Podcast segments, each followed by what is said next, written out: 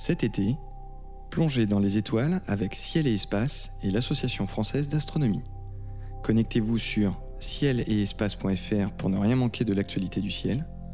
Découvrez en kiosque notre hors-série Débuter en astronomie avec sa carte du ciel tournante.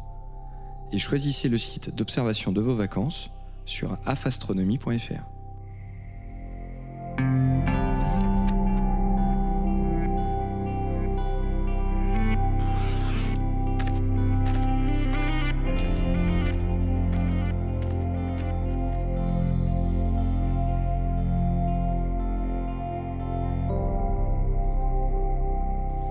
Bonjour et bienvenue sur Ciel Espace Radio pour une nouvelle émission consacrée aux éphémérides. Comme chaque mois, conseils d'observation, coup de cœur, promenade guidée sur la Lune ou dans une constellation seront au programme de cette émission qui démarre immédiatement avec la liste des phénomènes célestes observables en ce mois de septembre 2018. La Lune passe sous les Pléiades le 2, elle nous offre une belle lumière cendrée le 6, la Lune toujours se couche avec Vénus au crépuscule le 12, puis rend visite à Jupiter le 13, passe près de Saturne le 17 et de Mars le 19. Et enfin, le 23 septembre, ce sera l'équinoxe d'automne. Nous parlerons ce mois-ci du passage de la Lune sous les Pléiades, nous picorerons parmi les conjonctions successives entre notre satellite et les planètes. Et comme à chaque émission, bien sûr, Jean-Luc Dauvergne de Ciel Espace et Bernard Nomblot de Universcience.tv nous feront découvrir une formation lunaire, la constellation du mois, et nous ferons part de leur coup de cœur.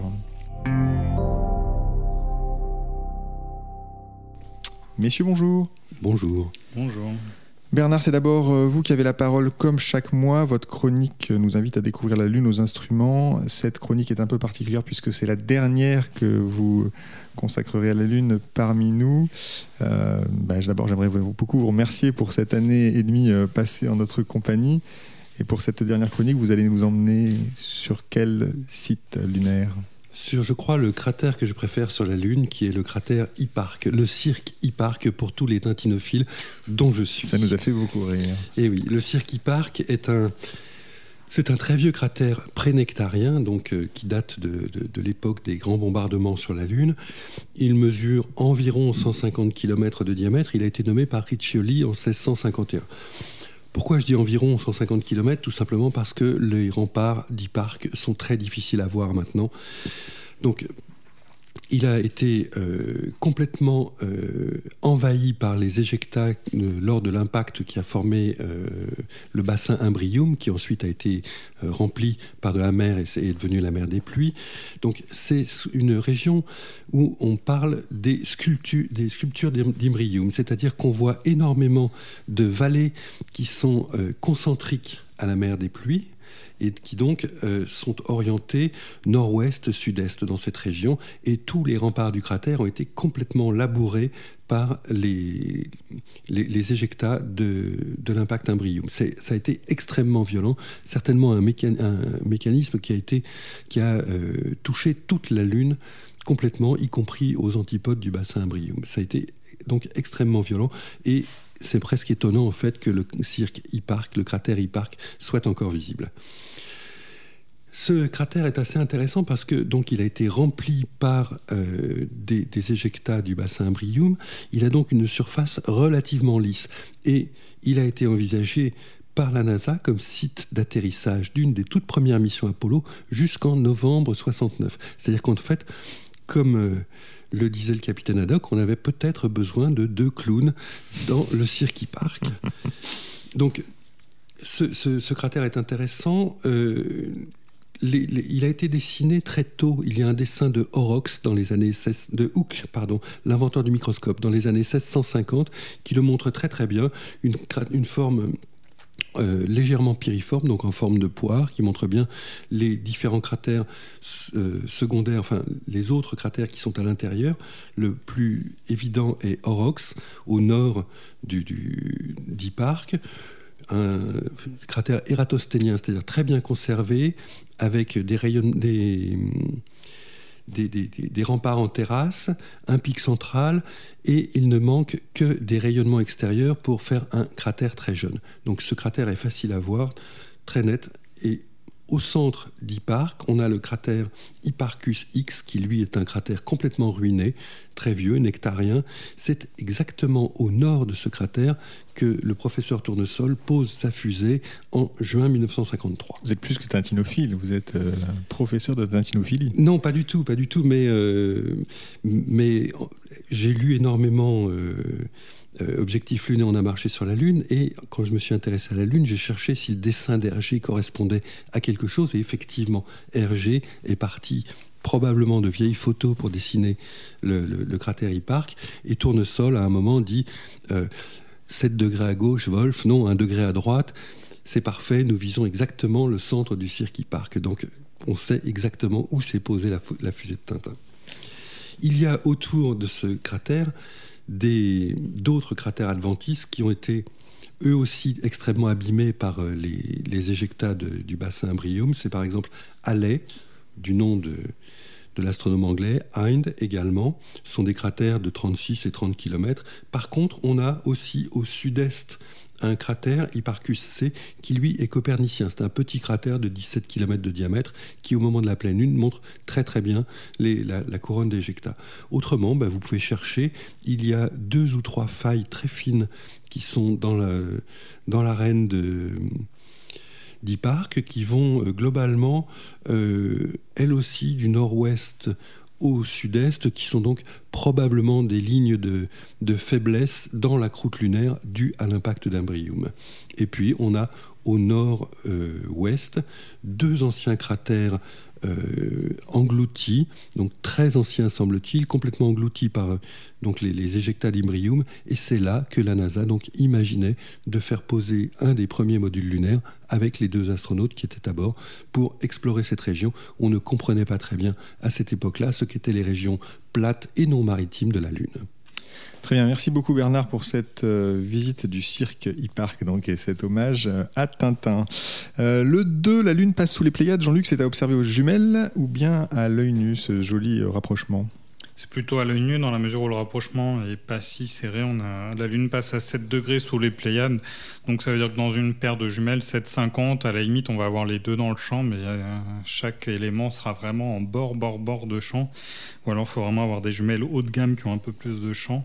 Euh, mais voilà, à l'œil nu, c'est assez amusant à observer. La Lune est autour du dernier quartier. Le, dernier quartier a lieu le lendemain.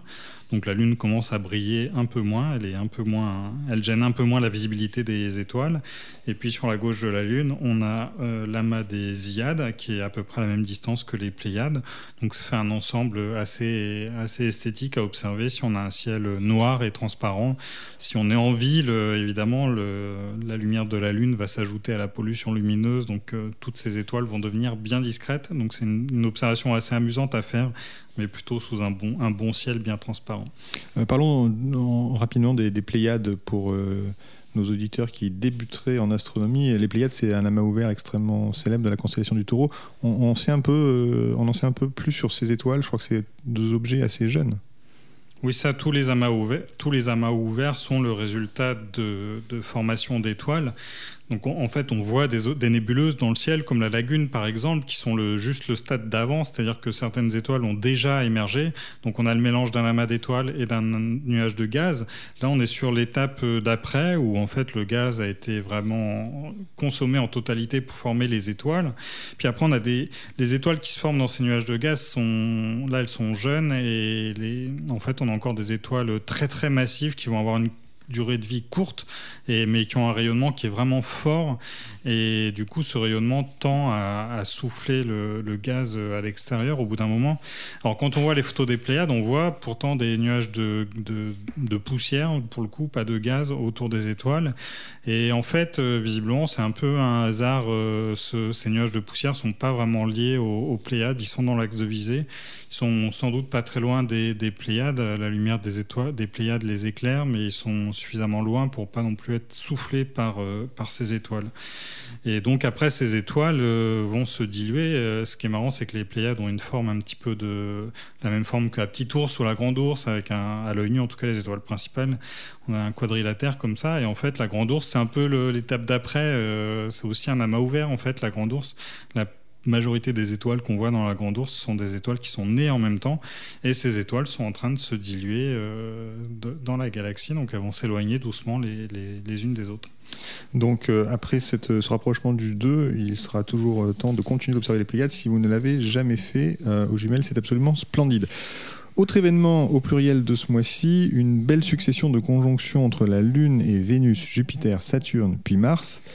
Alors s'il fallait n'en choisir qu'une, euh, Bernard, ce serait laquelle pour vous? Alors moi, ce serait la dernière, ce serait la conjonction entre la Lune et Mars qui aura lieu le 20 septembre à 4 heures du matin, mais à ce moment-là, la Lune sera couchée, elle ne sera pas visible pour nous. Donc c'est à observer le 19 septembre au soir et le 20 septembre au soir également. Donc cette conjonction est, très belle, très facile à observer. La Lune est gibbeuse croissante, donc elle est bien, brillante, visible dans le ciel du soir. Et juste à côté, euh, à gauche le 19 et à droite le 20 se trouve la planète Mars. La planète Mars est moins brillante qu'elle n'était en juillet et en août, mais euh, elle est quand même très facile à voir et surtout sa teinte euh, rougeâtre se voit parfaitement bien. Surtout si la tempête de poussière s'est calmée, dans ce cas-là, on verra un peu mieux les, teintes rougeâtres de, Mars, alors qu'autrement, elle paraît plutôt jaune-orangé. Quoi. Les tempêtes ont donc une, influence sur la couleur qu'on peut percevoir à l'œil nu de la planète. Absolument. S'il y a une tempête globale, Mars paraît euh, un orange relativement clair, alors que euh, s'il n'y a pas de tempête, si l'atmosphère est claire et qu'on voit le sol de Mars, si j'ose dire, euh, on, a une teinte nettement plus sombre.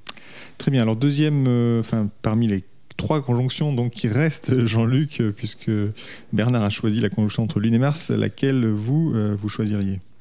C'est juste un peu plus tôt, donc on remonte le temps de 2-3 jours pour le 17, le rapprochement entre la Lune et Saturne. Elles sont séparées simplement de 1,5 degré. Là, pour le coup, c'est vraiment serré. Ça veut dire qu'à la limite, avec, quasiment avec une petite lunette, on peut observer les deux dans le même champ. Donc c'est pas mal du tout. Euh, en, grossissant une vingtaine, une trentaine de fois, on commence à voir... Euh, enfin, plutôt à 30 fois, on commence à voir euh, l'anneau de Saturne, tout petit, minuscule. Et à ce grossissement-là, il n'y a aucun problème pour englober euh, l'ensemble de la Lune dans le champ. On peut même euh, pousser un tout petit peu plus loin le grossissement à 40-50 fois si on a un oculaire grand champ et puis faire apparaître le, pôle sud de la Lune et Saturne. La Lune, à ce moment-là, elle est en, quartier à peu près. Et donc, on a, on a des beaux détails visibles euh, vers le pôle sud. C'est une région très très riche avec Clavius, Mauritius, etc. Euh, pour photographier ce genre de, conjonction, alors que ce soit celle qui concernait Mars ou bien Saturne, il y a des précautions particulières à prendre. Celle-ci a l'air intéressante puisqu'elles sont quand même assez proches. Euh, celle de Saturne est intéressante. Euh, alors Saturne, c'est assez pratique en fait, parce que Saturne, c'est une planète qui n'est pas vraiment très lumineuse à l'œil nu. Mais en fait, si on ramène à la surface, l'éclat, il est quand même relativement comparable à celui de la Lune. Et du coup, le temps d'exposition qui est valable pour la Lune est voisin de celui qui est valable pour Saturne. Donc on peut facilement avoir les deux sur une même photo avec le même temps d'exposition. Pour Mars, c'est un peu plus compliqué. Là, pour le coup, Mars est beaucoup plus lumineuse, donc il va falloir tendre à sous-exposer la Lune ou alors à choisir, tant pis, de surexposer Mars. dans tous les cas, euh, sur Mars, là, on a 5 degrés d'écart entre Mars et la Lune. Donc là, il est hors de question de chercher à faire une photo où on va résoudre Mars. Par contre, sur Saturne, c'est quasiment euh, jouable. On peut faire un petit, un petit panorama avec une caméra vidéo ou même un réflexe numérique en mettant un peu de focale. Euh, Typiquement, avec 2 mètres de focale, on va réussir à englober les deux dans le champ. Et à 2 mètres de focale, on commence à voir un peu le. Euh, enfin, non, je dis une bêtise. À 2 mètres de focale, on n'a pas les deux dans le même champ, pardon. C'est entre, entre 500 et entre 500 mm et 1 mètre de focale. Là, on peut essayer d'avoir les deux dans le même champ et Saturne euh, montrera quelques détails, très très peu. Hein. Ce sera comme l'observation visuelle, en fait. À 40 fois de grossissement, les anneaux de Saturne sont visibles, mais ils ne sont pas détaillés du tout. C'est l'heure de la constellation du mois. Jean-Luc, vous nous guidez chaque mois dans une constellation, dévoilant les pépites que l'on peut y trouver. Laquelle avez-vous choisi ce mois-ci? En cette saison, la constellation qui est vraiment bien placée, c'est celle du Verseau, qui peut avoir l'air euh, pauvre à première vue. En on en entend rarement parler du Verseau. C'est ça, et pourtant, et on va y revenir plus tard, euh, vous allez voir, mais le Verseau, si on le regarde à l'œil nu, en tout cas, c'est une constellation qui est pauvre. On est vraiment là pour le coup, on commence à être loin de la Voie lactée. Donc on est en train de viser vers l'extérieur de la Voie lactée, donc il y a simplement quelques étoiles éparses. Et pourtant, il y a quand même des, belles, belles, belles pépites dans la constellation du Verseau. Alors la plus évidente, c'est la nébuleuse Helix, qui est la nébuleuse planétaire la plus spectaculaire à voir, tout simplement, depuis la Terre. C'est donc une nébuleuse planétaire, c'est euh, ce qui reste d'une étoile de type solaire quand elle est morte. La coquille extérieure de gaz est éjectée et forme donc une nébuleuse euh, qui, peut avoir des formes variées en fait. Euh, mais ici, on a une belle forme annulaire. C'est comme voir la nébuleuse de la Lyre, mais en plus grand. La seule difficulté pour la nébuleuse Eclipse, c'est que c'est relativement bas dans le ciel. Donc si on est dans le sud de la France, c'est mieux. Et puis elle est assez étendue. Donc on va, on va l'observer plutôt à faible grossissement. Mais à faible grossissement, on est plus sensible à la pollution lumineuse que quand on peut grossir un peu plus. Donc il faut un ciel de qualité. Mais quand on a un ciel de qualité, franchement, ça fait partie des objets les plus chouettes à observer. On peut mettre un filtre 3, pourquoi pas pour accentuer le contraste. L'objet, elle, elle, est immense. Elle fait 25 minutes d'arc, c'est quasiment la taille de la pleine lune. Donc c'est vraiment un très très bel objet qu'on voit déjà avec une paire de jumelles si on a un bon ciel. Donc vraiment une cible très intéressante. Pour rester dans les nébuleuses planétaires, on a NGC 7009, plus connu sous le nom de nébuleuse Saturne. Donc là, c'est de nouveau une nébuleuse planétaire, mais beaucoup plus compacte. Euh, elle est très brillante, elle a une magnitude 8. Dans un télescope, c'est un objet euh, vraiment intéressant. Là, il ne faut pas hésiter à forcer sur le grossissement parce qu'elle a une taille apparente qui est vraiment très petite. Et on l'a appelée nébuleuse Saturne tout simplement parce que la forme de la planète Saturne, il y a deux, il y a deux lobes qui partent de chaque côté euh, et, c'est vraiment une cible très très intéressante. Idéalement, il faut un télescope d'au moins 200 mm, 200 mm pardon, mais aujourd'hui, c'est pas vraiment une difficulté de trouver un télescope de cette taille-là. Et tant qu'on est du côté de la nébuleuse Saturne, on a un, amas euh, intéressant à signaler dans le coin. C'est euh, M72. Enfin, intéressant, c'est plutôt pour. en fait, c'est un amas, un amas globulaire et dans le catalogue de Messier, c'est parmi les plus faibles. C'est le plus faible du catalogue de Messier, donc il est intéressant à observer à ce titre-là. Mais euh, si on a, justement, c'est un petit challenge, si on a un télescope de grand diamètre, ça peut être amusant d'essayer de le résoudre en étoile malgré sa faible luminosité. Et il est intéressant de noter que très logiquement, il côtoie Messier 73, sauf que Messier 73, c'est un peu un bug dans le catalogue de Messier. Euh, Messier Charles Messier a cru voir un objet où il n'y avait rien. Il y a juste, euh, dans cette position-là, il y a juste quatre étoiles, les unes à côté des autres qui ont, qui ont rien à voir les unes avec les autres. Et donc, euh, c'est l'une des. Il me semble qu'il y a deux erreurs de ce type-là dans le catalogue euh, de Messier, des endroits où, où l'astronome a cru voir des objets là où il n'y en avait pas. Donc, si vous voulez constater qu'il n'y a vraiment rien à voir euh, du côté de M73, c'est le moment où jamais.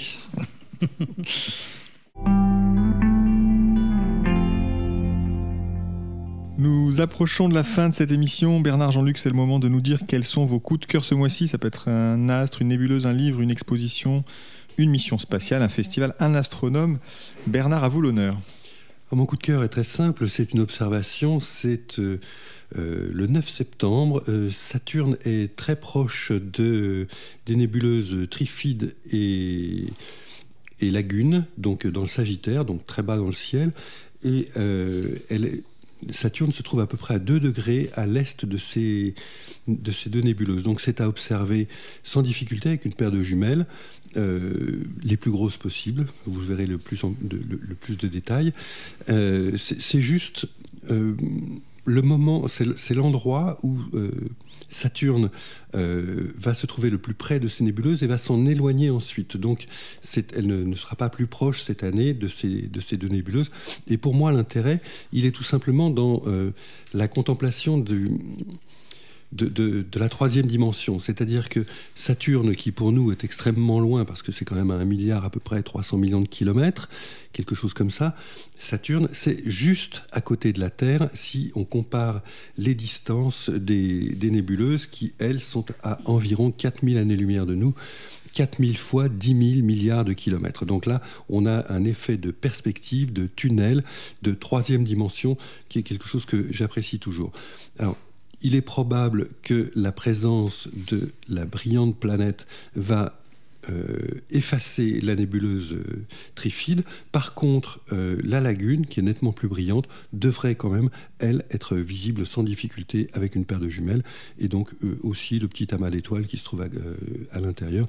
C'est un très joli spectacle, ces espèces de rapprochements évidemment involontaires, de, qui n'existent que vus depuis la Terre, qui sont à, voir dans le ciel. Quoi. Donc un bel effet de perspective à contempler le 9 septembre. Euh, Jean-Luc, quel est votre coup de cœur pour ce mois de septembre? Comme j'ai dit tout à l'heure, je reste euh, du côté du Verseau. On a Neptune qui passe à l'opposition, qui est, qui est dans la constellation du Verseau. Euh, moi, j'ai l'impression que c'est depuis toujours, en fait. Elle tourne tellement lentement autour du Soleil que depuis que je fais de l'astronomie, elle est toujours dans la constellation du Verseau. Neptune, il faut rappeler qu'elle a été découverte par, par le Verrier. Euh, j'ai une petite affinité personnellement avec le verrier. Je suis né exactement euh, un siècle après qu'il soit décédé, à une époque quand, quand j'allais, euh, quand je vivais près de la mairie du 14e, quand j'allais au marché, je traversais le, le cimetière Montparnasse et je voyais sur sa tombe ma date de naissance à un chiffre près, à un siècle de différence. Ça fait plutôt, ça fait plutôt bizarre en fait. en tout cas, Neptune, elle est intéressante à observer au télescope. On la voit pas à l'œil nu. et, et Neptune, ça donne l'occasion aussi de parler d'Uranus, qui est un peu plus loin dans le ciel, visible un peu plus tard dans la nuit, qui est dans la, constellation des poissons. Et elle, par contre, est visible à l'œil nu. Les, Grecs l'avaient pas remarqué, ils connaissaient que cinq planètes, et en fait, il y en avait une sixième, bien visible à l'œil nu. Euh, enfin, bien visible à l'œil nu, elle est discrète, mais en tout cas, sous un ciel de qualité, on la voit à l'œil nu sans aucun problème. Donc, il est toujours intéressant de chercher Uranus à l'œil nu dans la constellation des poissons. Quand on la voit, on sait qu'on voit le point le plus éloigné accessible à l'œil nu. Donc, c'est plutôt amusant. Et puis, au télescope, ces deux cibles-là, ces deux planètes-là se ressemblent beaucoup. Elles ont une teinte qui tire un peu vers le bleu-vert. Et dans un télescope, on ne voit pas de détails. Par contre, le disque, lui, est perceptible. Et puis les amateurs d'imagerie, aujourd'hui, de façon assez régulière et routinière, arrivent à dévoiler des détails sur ces planètes et en plus à détecter des tempêtes qui se, qui se renouvellent régulièrement sur ces deux planètes. C'est quelque chose qu'on n'imaginait pas en fait il y a quelques années, dans la mesure où, surtout sur Uranus, quand la sonde voyageur est passée à côté d'Uranus, euh, il n'y avait rien. C'est une boule euh, sans aucun détail dessus, alors qu'en fait, il peut y avoir des tempêtes sur Uranus qui aujourd'hui sont un peu mieux connues. Neptune, c'est un peu le, c'est presque le contraire en fait. Quand euh, la sonde Voyager est passée, il y avait l'équivalent de la tache rouge, mais en bleu foncé tempête immense qu'on aurait pu penser euh, un peu immuable comme la grande tache rouge, alors que pas du tout. Depuis, elle a disparu. Et, mais par contre, il y a deux nouvelles tempêtes qui se réveillent sur Neptune, qui sont plus souvent brillantes. En tout cas, celles que peuvent détecter les amateurs, c'est plutôt des tempêtes brillantes. Et en tout cas, ces observations-là sont vraiment euh, attendues des astronomes professionnels. Ça donne lieu vraiment à des, à des publications scientifiques. Donc, il ne faut pas hésiter euh, à partager ces images. Il y a une base de données qui est tenue par l'université de Bilbao qui s'appelle PVOL, et puis aussi le site internet euh, qui est tenu par euh, les Japonais qui s'appelle Alpo Japan, sur lequel bah, il est de bon ton de partager ces images. Elles peuvent vraiment être, être utilisées scientifiquement. Très bien, donc Uranus et Neptune à observer ce mois-ci dans la constellation du Verseau. Les éphémérides de Ciel Espace Radio s'achèvent pour ce mois-ci. Merci à Jean-Luc Dauvergne de Ciel Espace. Merci infiniment à Bernard Nomblot qui nous a accompagnés pendant plus d'un an et demi. J'espère sincèrement que vous reviendrez nous rendre visite. Merci à Nicolas Franco qui a réalisé cette émission. Elle était présentée comme chaque mois par David Fossé. Rendez-vous le mois prochain à l'écoute de Ciel Espace Radio.